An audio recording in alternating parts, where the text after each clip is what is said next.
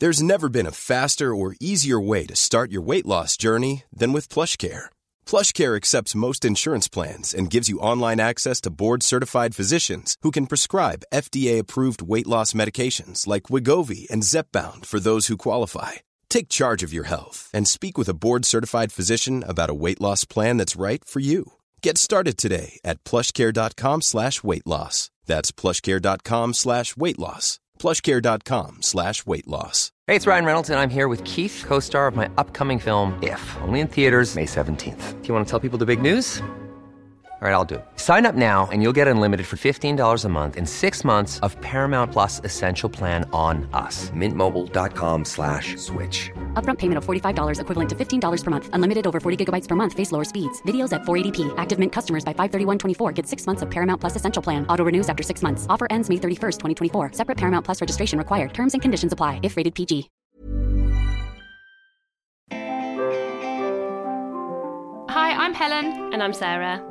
And this is the Squiggly Careers Podcast, a weekly show where Sarah and I dive into the ins and outs, ups and downs and work and give you some ideas for action and some tools to try out to give you a bit more confidence, clarity, and control in your career. And today we're going to be tackling the topic of how to quieten your inner critic. And before we get started, if it's one of the first times you've listened to the podcast, you might not know all the other stuff we do to support you. So you can join us for Pod Plus, which is a weekly conversation where we dive a bit deeper into topic. That's every Thursday morning for 30 minutes. You can download our pod sheets. That's a one page summary where you've got the ideas for action that we share and some coach yourself questions. And you can also sign up for Pod Mail, which is basically where everything is in one easy form that comes to your inbox every week. You can get all the links to that stuff in the show notes for this episode. So, what is your inner critic? Well, your inner critic is that negative self talk that I think feels familiar for everyone. I'd love to hear from anyone who's like, I just don't, I don't have this ever. My my inner monologue is just always relentlessly positive. um, imagine what that person might be like. I don't know. So this is something I think we are all used to, and you might hear that inner critic most days maybe sometime during a week, or maybe it's more occasional. But I think it is something that we all recognize. As I was researching this, almost the more I thought about it, the more I could start to spot specific examples of where that inner critic was sort of what was shouting the loudest in my head. I had to think about it. You know, um, I know we're going to come on to what does that sound like and when does it show up, but I couldn't just go, oh yeah, I hear it all the time. I was like, oh, I had to actually press pause and think, when does this happen and what does it sound like? So it wasn't, I wouldn't say mine talks to me all the time. No, no, no, mine doesn't. Mine is actually very scenario and situation specific. Mm. But I do think, having read quite a lot about this before this episode, for some people it might feel like it's with them most days. Perhaps if you particularly are your own worst critic, you know, if you identify like, oh yeah, I do tend to be really hard on myself, I think it might shout louder and show up more frequently. Mm. Um, I suspect both you and I have a good dose of optimism, which often helps us, and are relatively confident. You know, Mm. not not all the time and every day because you know no one is, but I think we both have a, a good base level of confidence, which I think helps with that sort of turning down the volume and your inner critic. There's one brilliant article I read that we will include in the show notes on the Guardian website, and they really kind of explore this topic. And one of the things that really stood out to me is it's so important that we recognize that that inner critic doesn't mean that there's anything wrong with you, and it's not something to be fixed. It's much more just a feature of being human. And I really like I really liked that description. Don't worry about fixing it. Remember it's a feature of being human. But I suppose what we don't want it to do is to be the sort of guiding thing with you every day that is sort of in charge. I think if your inner critic is in charge of your decisions, then it could really start to limit you in your squiggly career. And I think, particularly when I was um, reflecting on this, in the knotty moments of your career, I think that's a real breeding ground for the inner critic. So when there's more uncertainty or change and when we feel more out of control, I think there are often times where you're like, oh, it could just gradually, and you might not even notice it, but get sort of louder and louder and louder to the point where you then do lose a lot of confidence in those moments where actually you're trying to make positive progress. Maybe you're trying to get unstuck, you're trying to see the wood from the trees. But if all you can hear in your inner monologue is, you know, things that feel unhelpful or hard, you know, almost like the worst of you rather than the best of you, I think that could really get in your way. So, as a starting point, we think it is really useful to tune into your inner critic for just a moment so that you can think about when is it shouting the loudest and what does it sound like to you? Because I think the language of your inner critic is very personal. And in order for us to work out how we stop it getting in the way of our growth, we have to sort of learn to listen to it a little bit more. So, for example, if Sarah and I just share what ours sound like, I think this is quite vulnerable. When I was, when I was thinking about this, Sarah, I was mm. like, well, this is quite exposing to do on the podcast, but you know for the benefit of you listeners, here you go. So I was like, okay, when does my inner critic show up and what does it say to me when it comes out? So I thought mine, when things are quite samey in my work. So if I've got a week that feels uh, quite slow and quite samey, which I know on the surface actually isn't that, it is not always bad to have a week full of things that you've done before and a pace that feels quite manageable. But when that is the case, and this week is one of them actually, because we're recording this in the Easter holidays. So in theory, I've got time to think because it's not crazy busy. However, this is prime time for my inner critic to show up because what it says to me is, Helen, you're not doing enough. Your work isn't big enough. It's not going to stand out. And it, it's some, my inner critic is something like, you're not being distinctive. You're not making the most of your time. You're kind of being lazy. It's something like that when the work is too samey or it might feel a bit slower for me. So it's almost like my inner critic creates quite a lot of pressure that I just wish it didn't sometimes. And I'll sit here and I'll be like, oh, instead of just like taking a pause, produce something, produce something, you must produce something. And then the other time my inner critic comes up is annoyingly when things are going really well. So let's say, you know, one of our books has come out or it's got a really good review or an article for Harvard Business Review is going really well. Instead of going, my inner critic going, well done, you've done a great job, mine goes like, you can't take a break break or you might break the business. Like it's like you can't, if you don't keep going, you're going to lose this moment. It's almost like I don't see that what I'm building is sustainable. The inner critic is kind of slightly more fear driven, that if I don't keep going and keep growing and keep doing more, then I might lose it all. And so mine creates quite a lot of pressure. It feels quite hard when those things happen. And then my third one, if those two weren't enough, is when things are busy. So there's a lot going on in the business and someone reminds me of a deadline. So this is definitely something that Sarah will do. She'll be like, oh, Helen, have you messaged that person? Or will you be able to do that by Friday? Something like that. And then my inner critic goes, oh gosh, that person thinks I'm not on it. Or they think I'm not prioritizing the right thing. Or they think I've been wasting time. And I think my inner critic is kind of going, oh, Helen, you're being too distractful. You're, you're losing focus. You're not being impactful. So yeah, my situations are when things are too samey, when things are going well or when things are busy, which basically all the time. Yeah, so I was like, uh...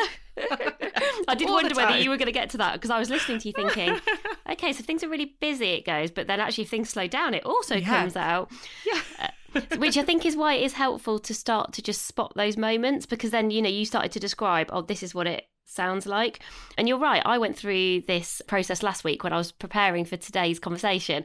And there were a few where I was like, oh, that not I didn't feel embarrassed is not the right word, but I was like, oh, this is definitely quite a vulnerable thing mm. to be talking to people about. And mine mine are quite different from yours as well, which I think hopefully is useful for listeners to hear the range of things. My inner critic is definitely loud when I've been ill or away from work for some reason. So it could be I suffer from migraine, so sometimes I have to like disappear for 48 hours because basically I'm in bed for 48 hours. Or even if I go on holiday so that's like very different to not being very well.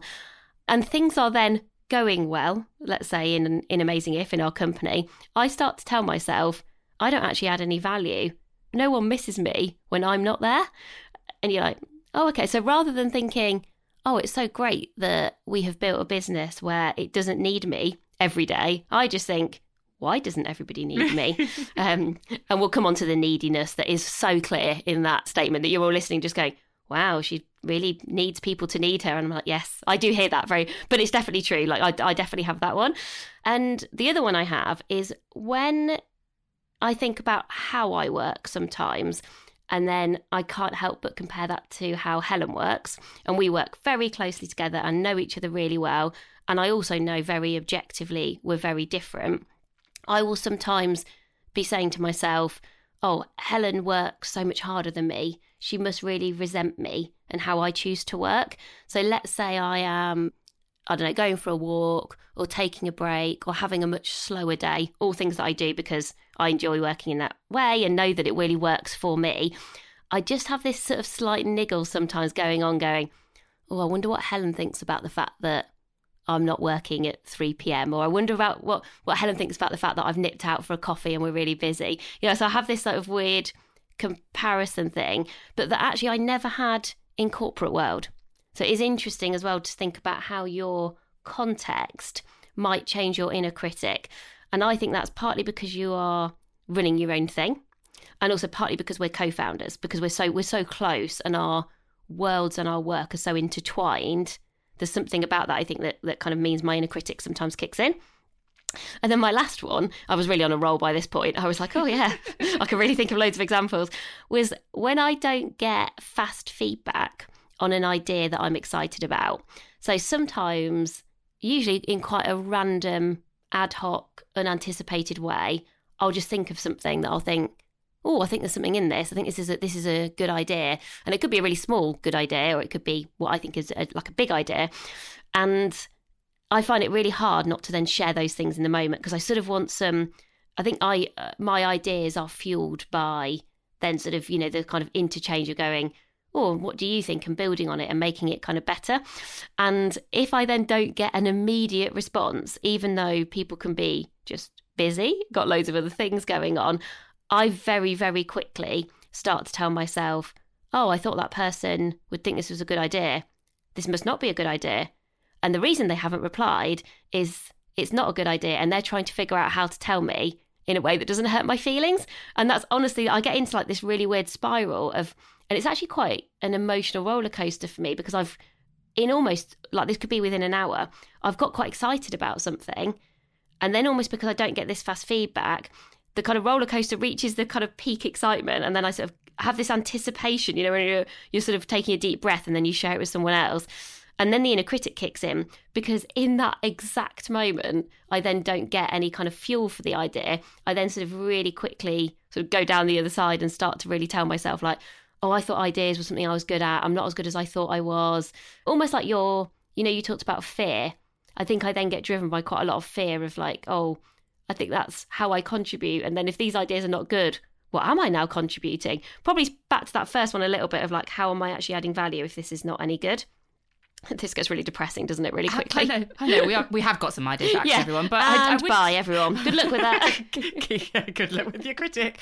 No, but I was thinking, actually, you might get this like compound critic effect in teams, whereby like your critic is sort of negatively increased by my critic. So so for, what I mean by that is like so you're like, "Oh, I'm sharing an idea, I want to get fast feedback." And that's kind of and if I don't then I fear that it's not a good idea. So that's your little cycle for your critic there. And then I'm like, "Oh, things are going doing well. I've just got to keep at it. I've got to keep doing more. I've got to keep doing more." And so I'm very blinkered on keeping doing more of what I'm already doing. You're trying to share something that you want my feedback on, but they're almost it's almost becoming bigger because of my critics making me behave in one way, which then mm. increases mm. yours. It's this compound effect, which I think is why it's so so good to talk about this in teams, though I do recognize it is quite yeah. vulnerable to do. So maybe even not doing it in your team, first of all, just doing it with somebody who like you know, but you don't necessarily work with, just to sort of expose this stuff a little bit because there is more that we should do ourselves. But just in listening to Sarah, for example, a lot of the thought process that she's applying to me,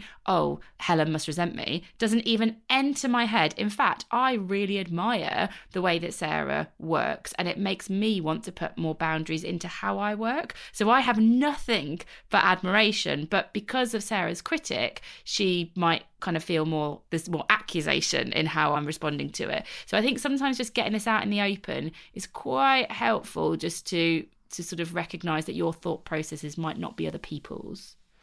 And so, just before we go into the ideas for action, which I promise we, we do actually have, one don't before we get to some do's. And I think that the kind of don't is A, don't try and ignore the inner critic. You know, you might just try and think, oh, I'm just going to not listen. I think, if anything, when I've read some of the research about this, if you sort of don't listen to it or you avoid it, actually, it can make it louder you almost then hear it kind of on repeat. You know, it's sort of that thing where someone says, like, don't think about elephants. and then all you think about is elephants. I think it's sort of for the same same thing. Elephant. Yeah, you know, and it's like so it's sort of don't try and ignore it. It's sort of that whole make friends with it, which we'll talk a bit more about. And actually the other thing that has been shown to not work, which I thought might work, but um, there's some good reasons why it doesn't. I thought, oh well, maybe what you need to do is look for some opposing data points. So for example, one would be Helen just saying to me there, oh, but Sarah, I, I admire how you work and I admire that you put boundaries in place. For most people, that doesn't work as a way of changing your behaviour. Yeah. Not because I don't believe Helen. Like, I know Helen really well, and I, I, I don't think she's making that up to make me feel better. But I think it's probably the irrationality of this inner critic. Because if I was rational and objective, I would just believe Helen. And I also sort of know that thing is true. But I think the problem is this probably, you've been listening to this voice for a while. And I think it's, you have to almost figure out for yourself how to quieten the inner critic. Mm. And I think the starting point is very rarely, oh, just you almost like try and balance the books by someone telling you some of the things. Because I thought, oh, actually, maybe that's a good thing to do. But apparently, the voice just returns no matter how hard you try to sort of suppress it or make it smaller. Well, me saying that to you, I guess from your perspective, is like, sort of like you thinking, well, good for you, Helen, but not good for me. It's like I is totally different for me. Yeah, but there are times where that would work, right? There would be times where Mm. getting some feedback from somebody else where they would say, oh, I don't observe that, or that's not what I would think, can actually be really helpful. But that's probably not the most useful starting point for this. And I think that's actually quite a good watch out. So we've got four different ideas for action now to help you to quieten your inner critic. And the first one is about self distancing from your inner critic by asking a why question. And I guess what this is doing is turning your inner critic more into your inner coach. So that's something that we can work with. So the way that you can do this is you can take one of those inner critics situations that you've identified previously, like the ones that Sarah and I talked about, and then you can turn it more into a sort of a why question. So, for example, I shared that I have my inner critic sometimes comes up when things are really going well for me at work because I have this like worry that it's all going to go away. So, if I then ask a self distancing why question, that might sound like, when things are going well, why does Helen, and using sort of my name intentionally, so it sort of moves a little bit further away from me. So when things are going well, why does Helen fear stepping back means going backwards? So suddenly you've got a question that you can reflect on that doesn't feel so immediate, sort of in the now for you. And so if I answer that question, the insight I get to is because I've worked so hard to build the business and the life that I have, and ultimately I don't want to lose it. Where I am now is very different to where I started at in my career and in my life, and I I'm sort of worried about going back to where I've been before. So then you go, oh, that's interesting. It's nothing really about the project or the book or whatever you're going on. It's about something bigger in terms of you and your life and how it's grown. Or as another one, it might be when things are too samey, why does Helen worry that her work will be forgettable? And so then when I answer that, I kind of go, oh, it's because I associate growth with newness all the time. And that if I'm not sharing work that feels new and different, then in my mind, I'm not sort of delivering on my value for growth. So then you get into this sort of area of, right, well, how could you grow not always from newness? There different things you can do. So it just starts to take your brain to a slightly different place that can feel a little bit more objective, a little bit more reflective, and maybe not so emotionally overwhelming. What would it sound like for you, Sarah? Well, actually, I was just thinking when you described your inner critic earlier, you actually already sometimes use self distancing, maybe without realizing. Ah, 'Cause you, you, you talk about yourself in third person. You actually That's say, weird. Yeah, you- that's a coping that's- mechanism. yeah. But you say you you do say Helen. You you you say your own name. And so I actually think one of the ways that um you know like as you were describing like oh this felt quite vulnerable for me I was like oh one of maybe one of the ways that helped you to feel confident talking about it today was to use your own name rather than saying I you don't say I very often when you talk about it. So I was like oh but that's good because that's you sort of going I'm going to create a bit of distance from this because I want to sort of do something about it. Um so there you go. I was like I'd rather do it intentionally than having created some weird persona for myself to manage my vulnerabilities. you're no, just take it as like you're automatically already doing the right things. Um, whereas I think I'm very much like I, I, I, and then on. so I actually found this really useful. So a couple of examples from me. So I I'd written one which was. Why does Sarah, who normally feels confident about her contribution, feel like she has to compare herself to Helen? So I was like, oh, that's interesting. Like, why do I have to compare myself to you? And I was like, I think sometimes it's the conflict or the stark contrast between how we both work and how we are different. And I think I still have something in the back of my mind about thinking, well, is one way better than the other? You know, because there's quite a lot of sameness, probably, particularly when I was growing up in my career. You know, there was sort of one way to succeed in that ladder like world that we talk mm. a lot mm. about.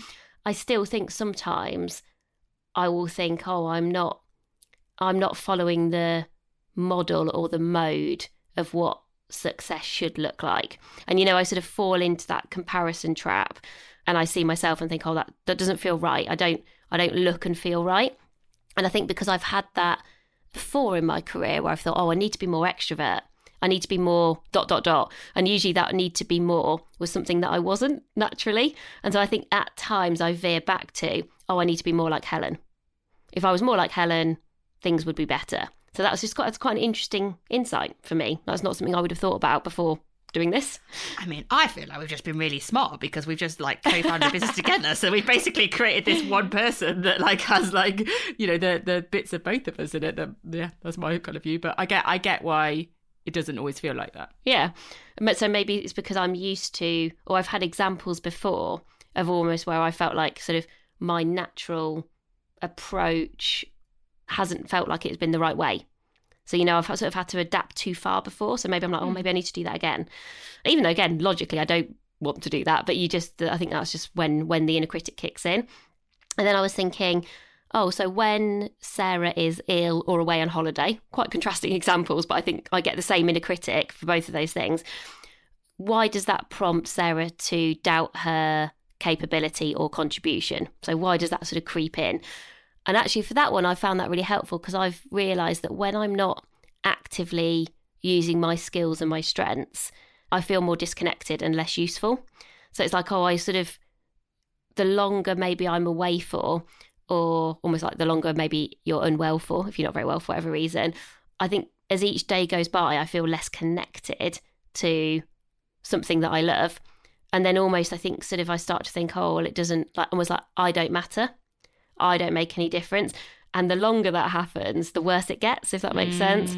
Mm. Um, probably being on holiday slightly less so, because I almost feel like, well, with holidays in my head, I go, oh, I'm on a holiday from work that I'm going back to.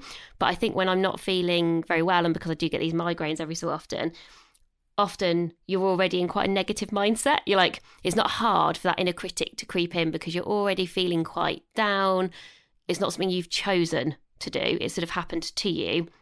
And then I start to feel very disconnected. And probably because I'm spending time in a dark room for two or three days and it's not very fun, you then just sort of, I sort of get quite down. And I, that monologue in my mind at that point is quite bleak in terms of going, I'm not useful. I, I almost lose that sense of caring as well. Like, oh, because most of the time I really care. I spend most of my life thinking about Amazing If and mm. very, very occasionally other things. But you're like, you know, I, I'm like very in it. I really care and I feel really committed. And then suddenly I feel complete in a completely different, a very different relationship suddenly. It makes me think actually, we probably don't need to dive into it too much now, but like maternity leave, I can see for both of us how these critics came into yeah. maternity leave. Like if I think about mine, why does Helen feel that stepping back or being going backwards? I definitely on maternity leave, I, that's probably why I went back to work after three months after having my second child, Madeline, because I was like, oh, I don't want to step back and go backwards. I, mean, I need to keep going all the time. And you're one about, you know, if you're kind of away from something, it makes you feel disconnected and less useful, probably contributed to, you know, maternity leave feeling like a difficult period too that our critics in those moments really start to, to show up. So, so there's one. We've we've only done one idea for action, but there's one for you. Um, so just ask yourself those self distancing questions and use the why, but then you can just answer it for yourself. I think it just reveals some extra insights for you. How would you like to look five years younger? In a clinical study, people that had volume added with Juvederm Voluma XC in the cheeks perceived themselves as looking five years younger at six months after treatment. Look younger, feel like you. Add volume for lift and contour in the cheeks with Juvederm Voluma XC. Reverse signs of aging by adding volume to smooth laugh lines with Juvederm Vollure XC. For important safety information and to find a licensed specialist, visit juvederm.com. That's J U V E D E R M.com. Not for people with severe allergic reactions, allergies to lidocaine, or the proteins used in Juvederm. Common side effects include injection site redness, swelling, pain, tenderness, firmness, lumps, bumps, bruising, discoloration, or itching. There's a risk of unintentional injection into a blood vessel, which can cause vision abnormalities, blindness, stroke, temporary scabs, or scarring. Talk to a licensed specialist to find out if it's right for you. Ready to pop the question? The jewelers at BlueNile.com have got sparkle down to a science with beautiful lab grown diamonds worthy of your most brilliant moments. Their lab grown diamonds are independently graded and guaranteed identical to natural diamonds, and they're ready to ship to your door. Go to BlueNile.com and use promo code LISTEN to get $50 off your purchase of $500 or more. That's code LISTEN at BlueNile.com for $50 off. BlueNile.com code LISTEN. One size fits all seems like a good idea for clothes until you try them on. Same goes for healthcare. That's why United Healthcare offers flexible, budget friendly coverage for medical, vision, dental, and more. Learn more at uh1.com.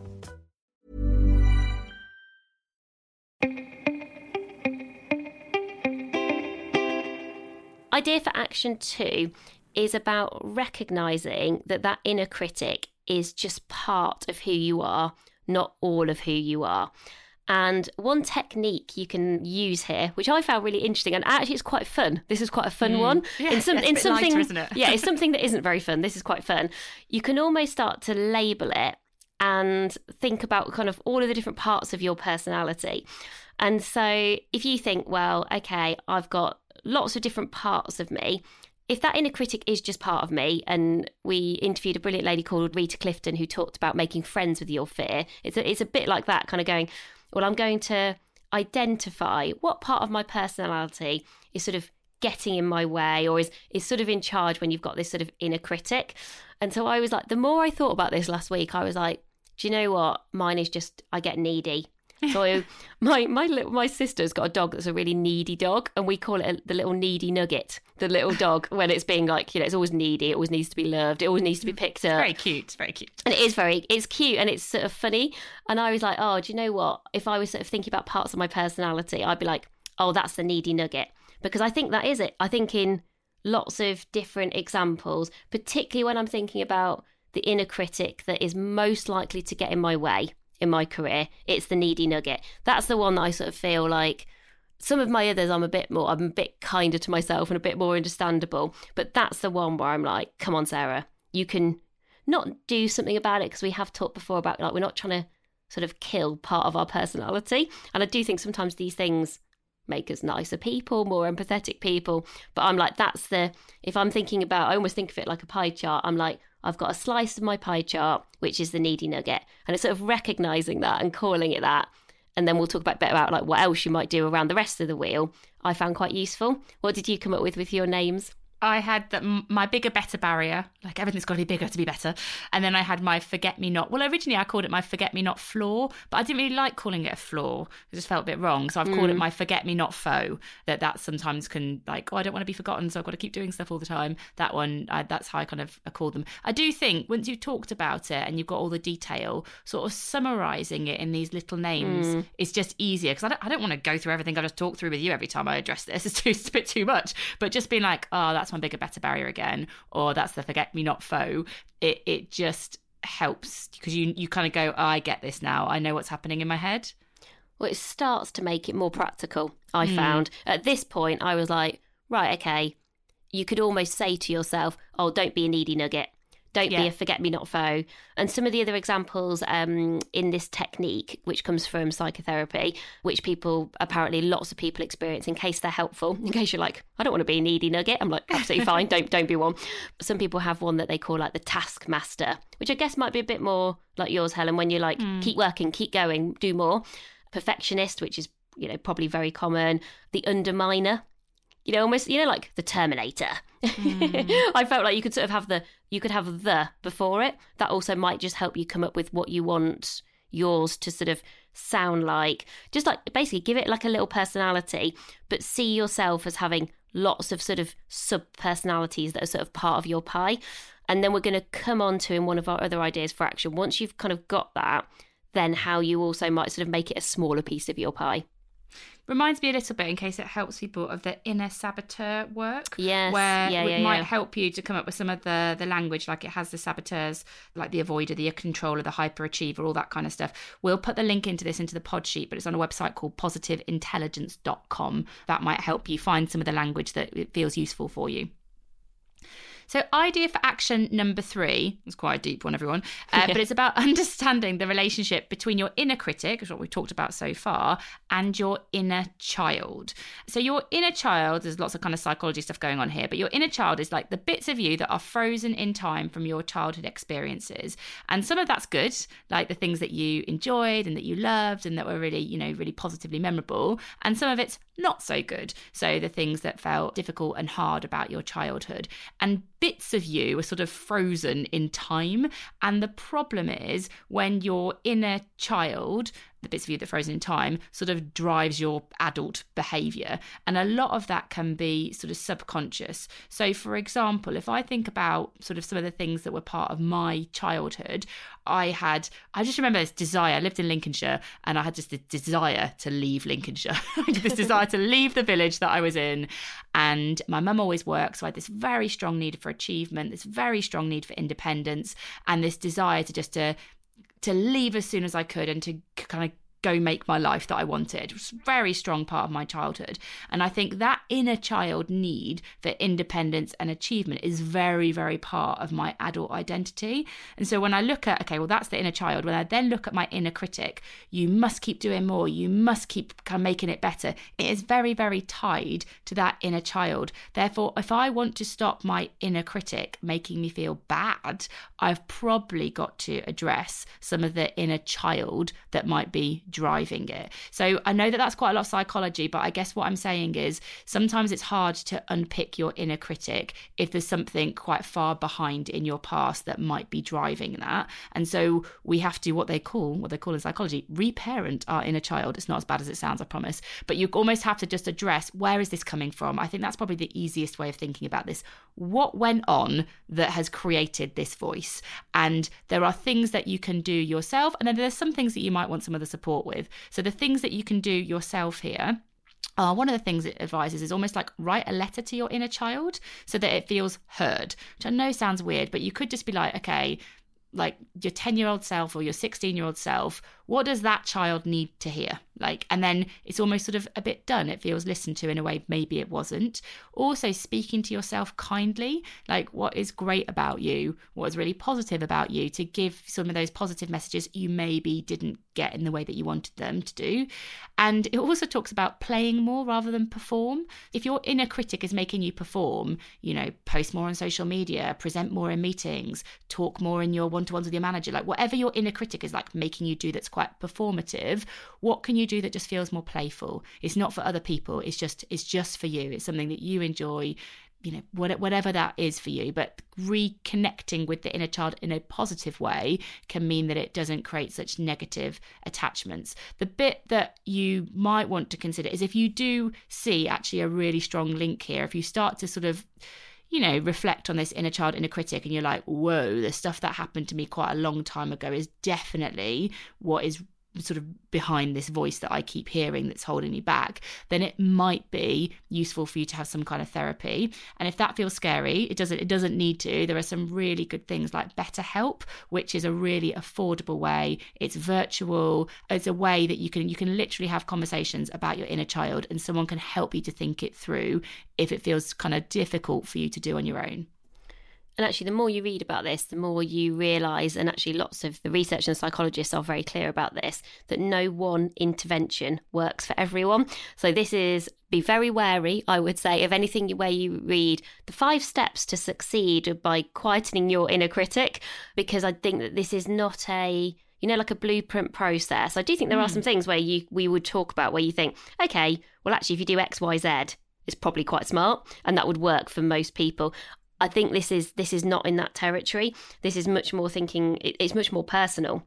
So it's much more about listening to things that we're talking about today and just going, okay, well, which one of these feels like it's going to be most useful for me in my squiggly career so that the inner critic isn't too loud, it's not going to be too dominant, it doesn't get in my way from making positive progress. And so as we were going through these, there was definitely like one or two moments where I was like, I actually had sort of little mini aha moments where I was like, oh, that's actually really helpful for me. Actually, the part of your personality and naming it the needy nugget, A, made me laugh. And it was like, it kind of lightened up something that I was, by this point, I was feeling quite bad about myself. But actually, I could even then think of examples in the last week where I was like, oh, that was the needy nugget thing. Oh, that's okay. And then I felt much more upbeat. It straight away quietened my inner critic. And that's, I suspect, because mine are probably less driven by my childhood and just more driven mm. by my actual personality, to be honest. Mm. You know, you just like, it's just sort of part of me. And then, so straight away, practically, I could get to some tools. Whereas I think for some people, you could do that and then you might be like, well, I don't feel any different. I still, it still feels as loud as it did before. Yeah, maybe yours is like inner critic plus context is what contributes mm. to it, where mine is sort of inner critic and sort of the inner child, which is kind of the bits mm. that go, like you say, yeah, people might go, oh, action one and action three are the right things for me, or someone else might go, oh, I, need to do the two, this area, I need to name my nugget, for example. Yeah, yeah, yeah. Just obviously worked for me.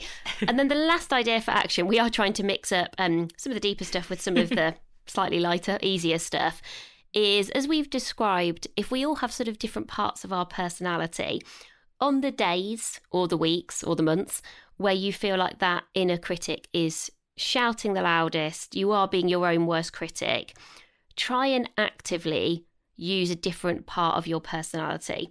So take an action or do something where you know it's less likely that your inner critic is going to show up. So if you think about, I'm like, oh, okay, I've got one part of my personality pie that I'm describing as a needy nugget, and that probably shows up. You know, maybe when I'm creating an idea to share with someone else, when I'm comparing myself, I've, I've talked about those examples. Okay, so let's think about other parts of my pie. I would think, okay, well, I've got an empathizer part of my pie, I've got an intriguer, I've got a creator, okay, so what am I doing? What are some of the actions that I'm doing that might just sort of rebalance that pie at times or put my focus or even just distract me, which I think can be absolutely fine in those moments where I need it. So I was thinking, even about last week, I was like, when I research future podcast guests, when I'm thinking who would be really interesting for us to talk about for this podcast, that's sort of my intriguer, curious part of my brain. Really, really different to when my inner critic is in charge when I read generally, but particularly fiction, the sort of empathizer part of my personality, I think, is sort of much more in charge.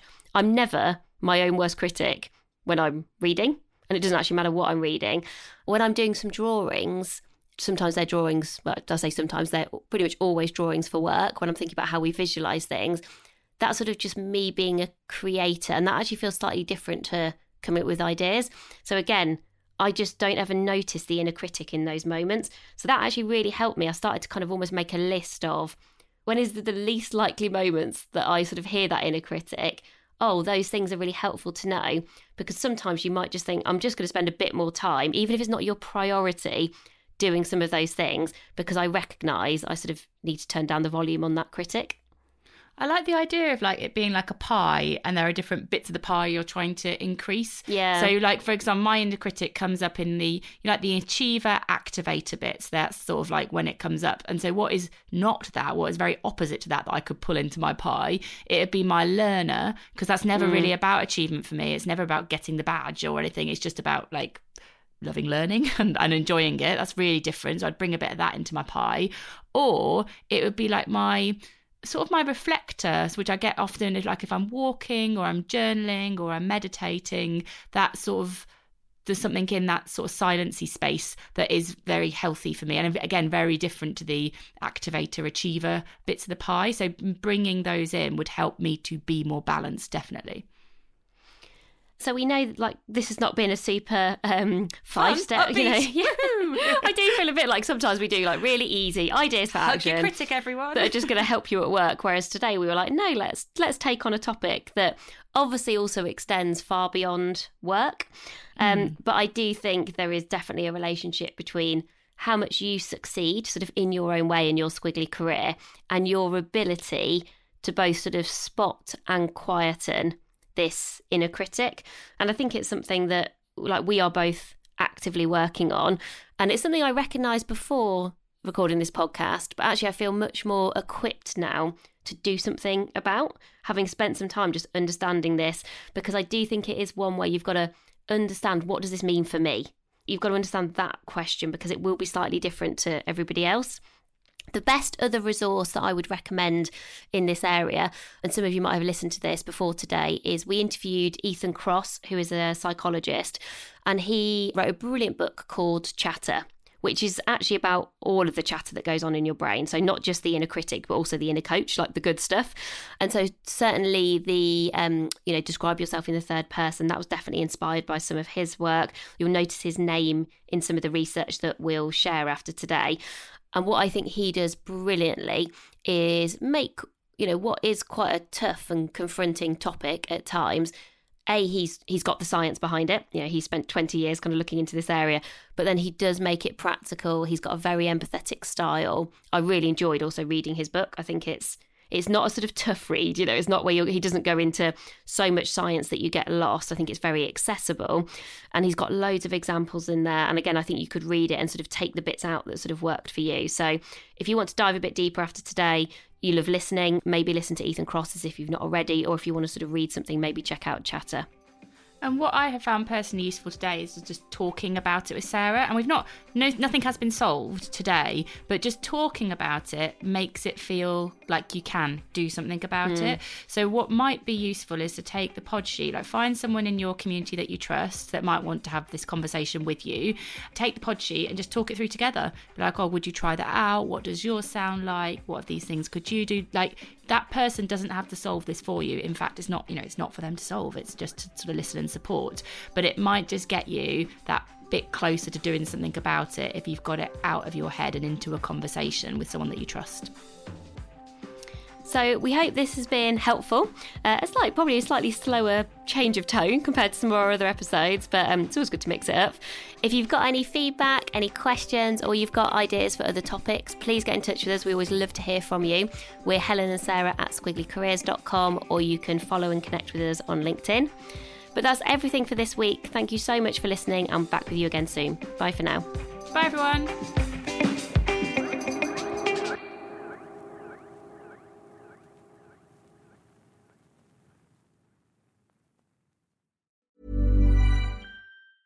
Planning for your next trip?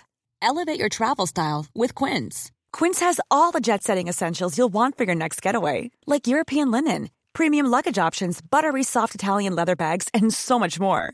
And is all priced at 50 to 80% less than similar brands. Plus, Quince only works with factories that use safe and ethical manufacturing practices. Pack your bags with high-quality essentials you'll be wearing for vacations to come with Quince. Go to quince.com/pack for free shipping and 365-day returns. Mom deserves the best, and there's no better place to shop for Mother's Day than Whole Foods Market. They're your destination for unbeatable savings, from premium gifts to show-stopping flowers and irresistible desserts. Start by saving 33% with Prime on all body care and candles. Then get a 15-stem bunch of tulips for just $9.99 each with Prime. Round out Mom's menu with festive rosé, irresistible berry chantilly cake, and more special treats. Come celebrate Mother's Day at Whole Foods Market.